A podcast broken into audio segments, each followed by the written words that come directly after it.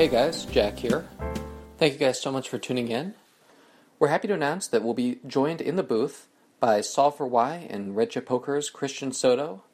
Uh, that'll be both days this weekend, Saturday and Sunday, uh, the 9th and the 10th. We still have at least one seat available each of those days, so don't delay. Head to justhandspoker.com to reserve your seat today. If you're on the West Coast or you can't make it this weekend, next weekend, we still have a couple seats left for our event at Live at the Bike. Uh, check that out at justhandspoker.com slash LATB or use the links in the show notes. All right, guys, thank you so much for all your support and enjoy this week's episode. Hey, Zach. Hey, man, how you doing? Doing well. Uh, how are you doing? Doing good. Got, got to play a lot more jazz with some people over the last few days. Nice change of pace. More jazz. It's always a good thing. Uh, yeah. Not speaking of jazz, uh, we have a listener hand from the bike in LA. Yeah, the bike, the scene of our upcoming or perhaps recent event, depending on when this gets released. Yes. Uh, yeah, so this is from the 2 3 game. Hero writes Villain 1 is a 40s male. He seems like a rec player, but no real reads. Hasn't played in any, or at the very least, not very many raised pots since I got to the table two hours ago. Villain 2 is a 30s rec player. No real reads other than he's loose, pre, and passive. Villain 3, the main villain in the hand, he's an early 60s guy who actually seems like a pretty competent, low stakes player. I've seen him both raise as a semi bluff with a strong draw and raise for thin value. He's pretty friendly with some people who are on live at the bike. I doubt he's a crusher given the stakes, but I'm assuming he's somewhat competent. Hero appears to be a young to mid 20s male. I'm an aspiring pro, but I don't think any of the players at the table know that. Overall, I haven't played many hands at this table.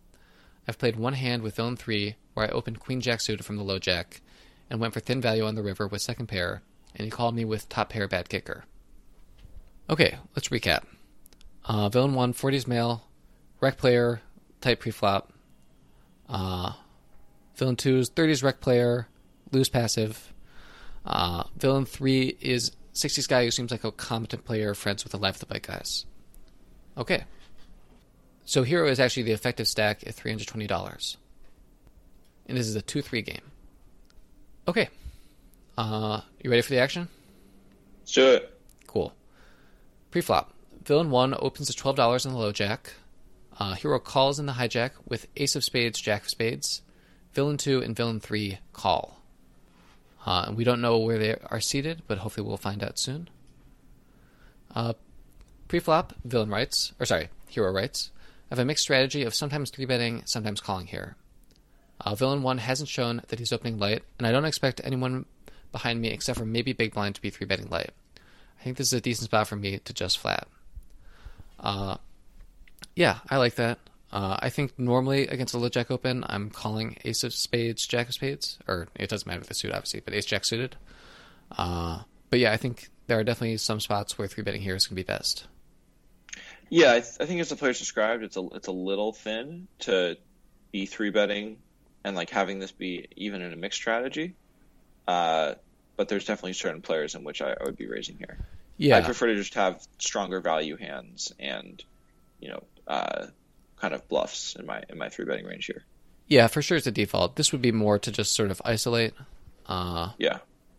okay. The flop is the four of spades, six of hearts, nine of spades. Uh, the low jack checks, and hero opts to bet thirty dollars, and just the big blind calls. So, let's stop for a moment and just say uh, that it's really, really important to give the complete hand history. We are unsure if what which villain the big blind is. Uh, I'm gonna guess villain three, since he was listed last and would have been last to act pre-flop. Uh, but we might revise that later. But also, you know, this this would be a slightly different spot if you know we've had two opponents check, um, or if our remaining opponents are in the big blind, or sorry, on the button, the cutoff, or the small blind. Uh, so, yeah, so we're we're proceeding a little bit blind here, but yeah, let's let's go on to talk about this bet. real quick, I'll give you Hero's reasoning. Uh, Hero writes, My reasons for betting I only have ace high. I have good equity against almost any hand that calls. I don't think I'm getting raised here too often since there aren't many value hands that they can have. I have the ace of spades, which blocks some semi bluffs, and I have good equity against almost any hand I get raised by. Uh, a 2 3, the villains have been pretty passive. Okay. Uh, so, Zach, what do you think about this bet? So I definitely like betting. I don't necessarily love all the reasons the hero gave for betting. So I, I think we should be betting this hand to get value both from worth worse draws, get you know hands with like good equity against us, whether they're like smaller pairs that are ahead of us now, or maybe straight draws, or other just kind of maybe like a king queen type hand to fold. There's a lot of good that comes from getting those hands to fold by betting on the flop. Um, yeah, I think I think we should just be kind of targeting like worst draws as well as setting up you know a multi street bluff, which is what we're going to want to be doing if we bet on the flop here. Yeah, uh, I think a big a big reason to bet here for me is that uh, there are a lot of turn cards, especially like uh, a ten, a queen, or a king, that are going to smack the people's ranges and you know even an ace is like it's I would say it's a good event, but it's not. Uh, certain that we have the best hand if we had hidden ace. I think it's very likely we'd have the best hand if we had a jack. But point is, there are there are turn cards to come that could make it a lot harder to get this through as a semi bluff. So I think a combination of protection, uh, value from worse draws, and setting up a multi street bluff all make this a really excellent excellent candidate for bluffing here. And I would consider betting closer to pot, uh, probably $40 rather than $30.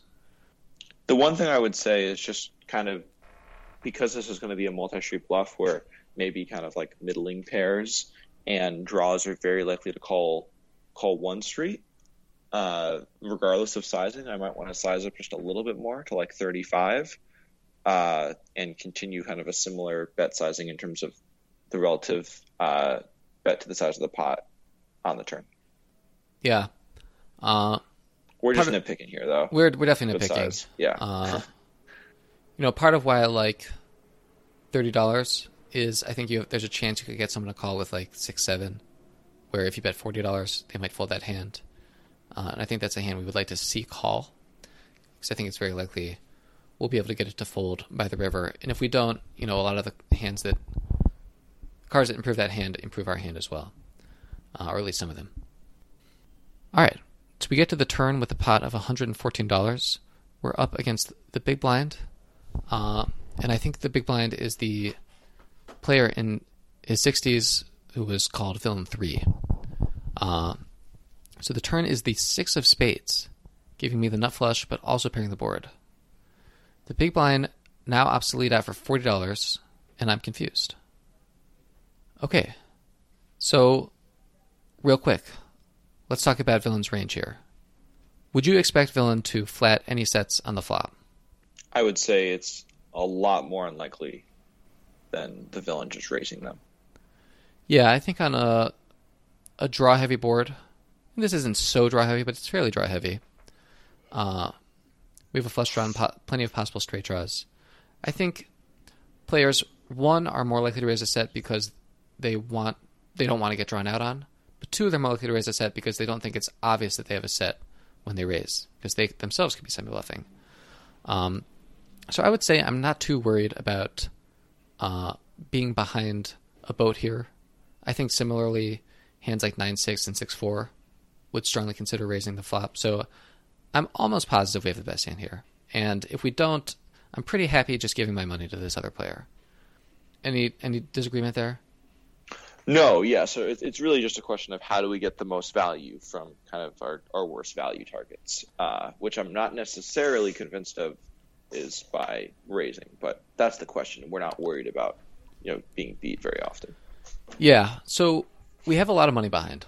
Um, we've put in forty two dollars out of our three hundred twenty, so we have about two hundred eighty dollars, and the big blind just led for forty. So if we flat We'll head to the river with about 240 in the stacks and about 190 in the pot.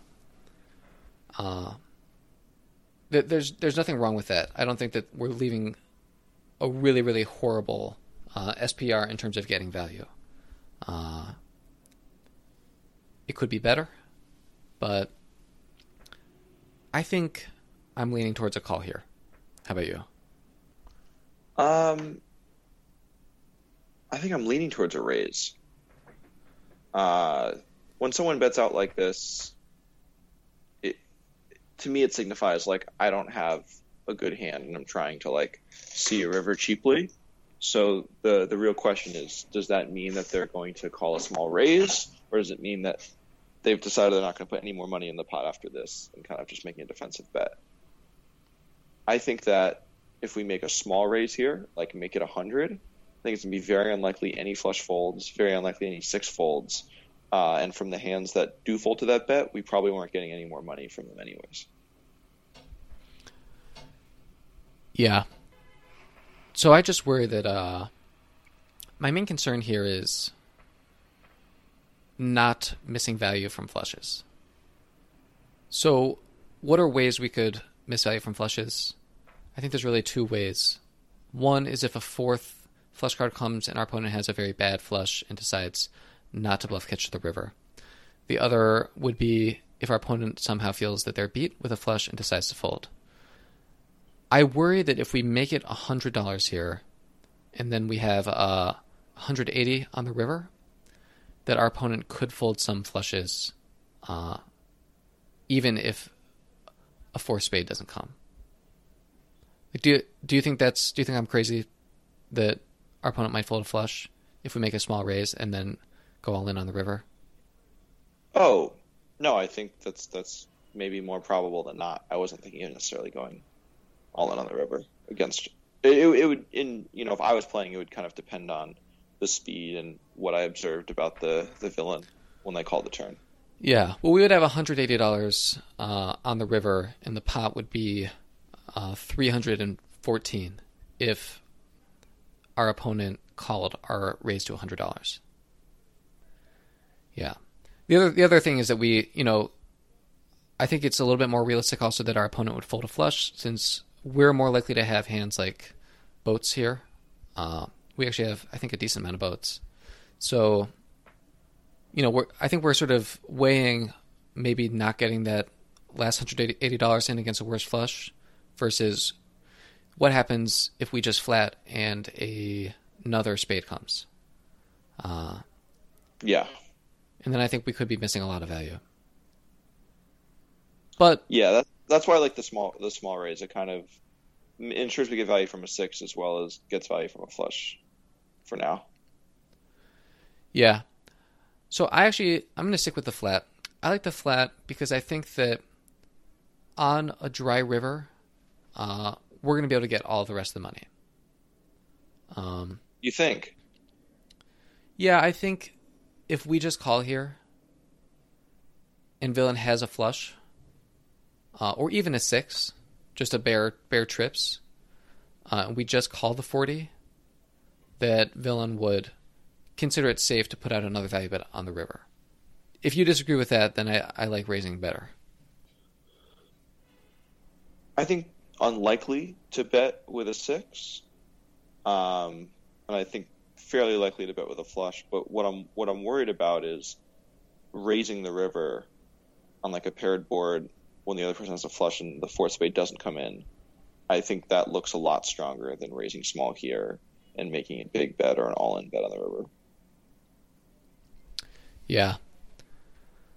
So I'm kind of feeling like there's no way to not look strong here. And so I think if villain bets the river themselves, they're more likely to they're likely to choose a size larger than 60. And I think they would if they decide to check, uh, they would probably call a bet more than 60.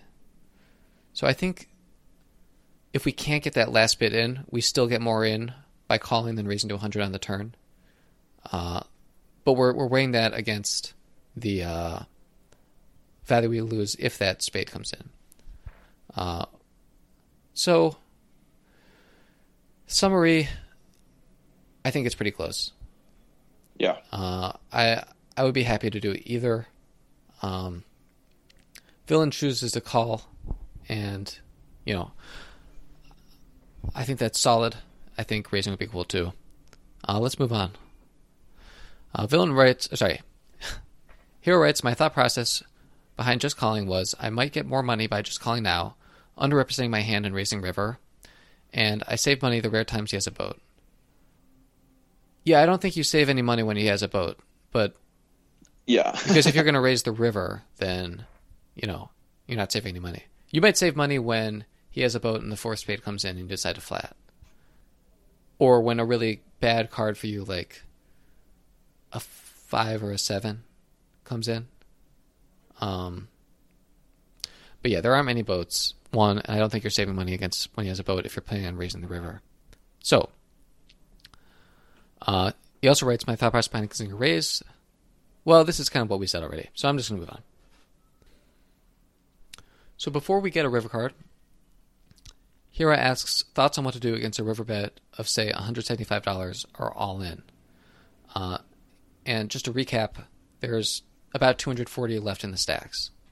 Uh, Oh, so any all-in bet after a raise would be all, would be all in. Yeah. If if we were to have raised the turn. Yeah. Cool. Uh, no, so so Hero asks thoughts on what to do against a river bet of say $175 or all in. And let's, really- for example, say on like a like a offsuit jack, let's say. It- calling. Yeah, I mean we're definitely calling. The question I, my question is whether to raise or not to the 175 bet. The Yeah, I would. I, I think would probably really- just go I ahead think and it's- raise. Yeah, I think it's it's it's more of a live read thing. Uh, like what would really determine what I would do, but with just the information we have, it's going to be a raise. But th- I just want to make clear, like these are the type of decisions that are like overwhelmingly influenced by the the live reads, and I think for for people that feel confident and maybe have a sample size where you know, they keep track of kind of the exploitable calls or raises they make and see how their decisions line up with the results. Uh, it's spots like this on the river uh, where a lot of your edge is going to come from. Where I think people are doing the most, giving the most away in terms of like their you know physical uh, mannerisms and talking and all that fun stuff. Yeah, and just to be clear, the difference, why you even make that distinction of calling the 175 or putting in the last 65 also. Mhm. Uh, to call that 175, we only need to be right, I think, based on the pot size, about a third of the time. Uh, but if we assume that villain will never fold to the last 65, which is maybe wrong, but let's just assume it, uh, we need to have the best hand over 50% of the time to want to put in that additional uh, 65 bucks. So there is a fairly big difference in terms of how we see our opponent's range between calling that bet and going ahead and jamming.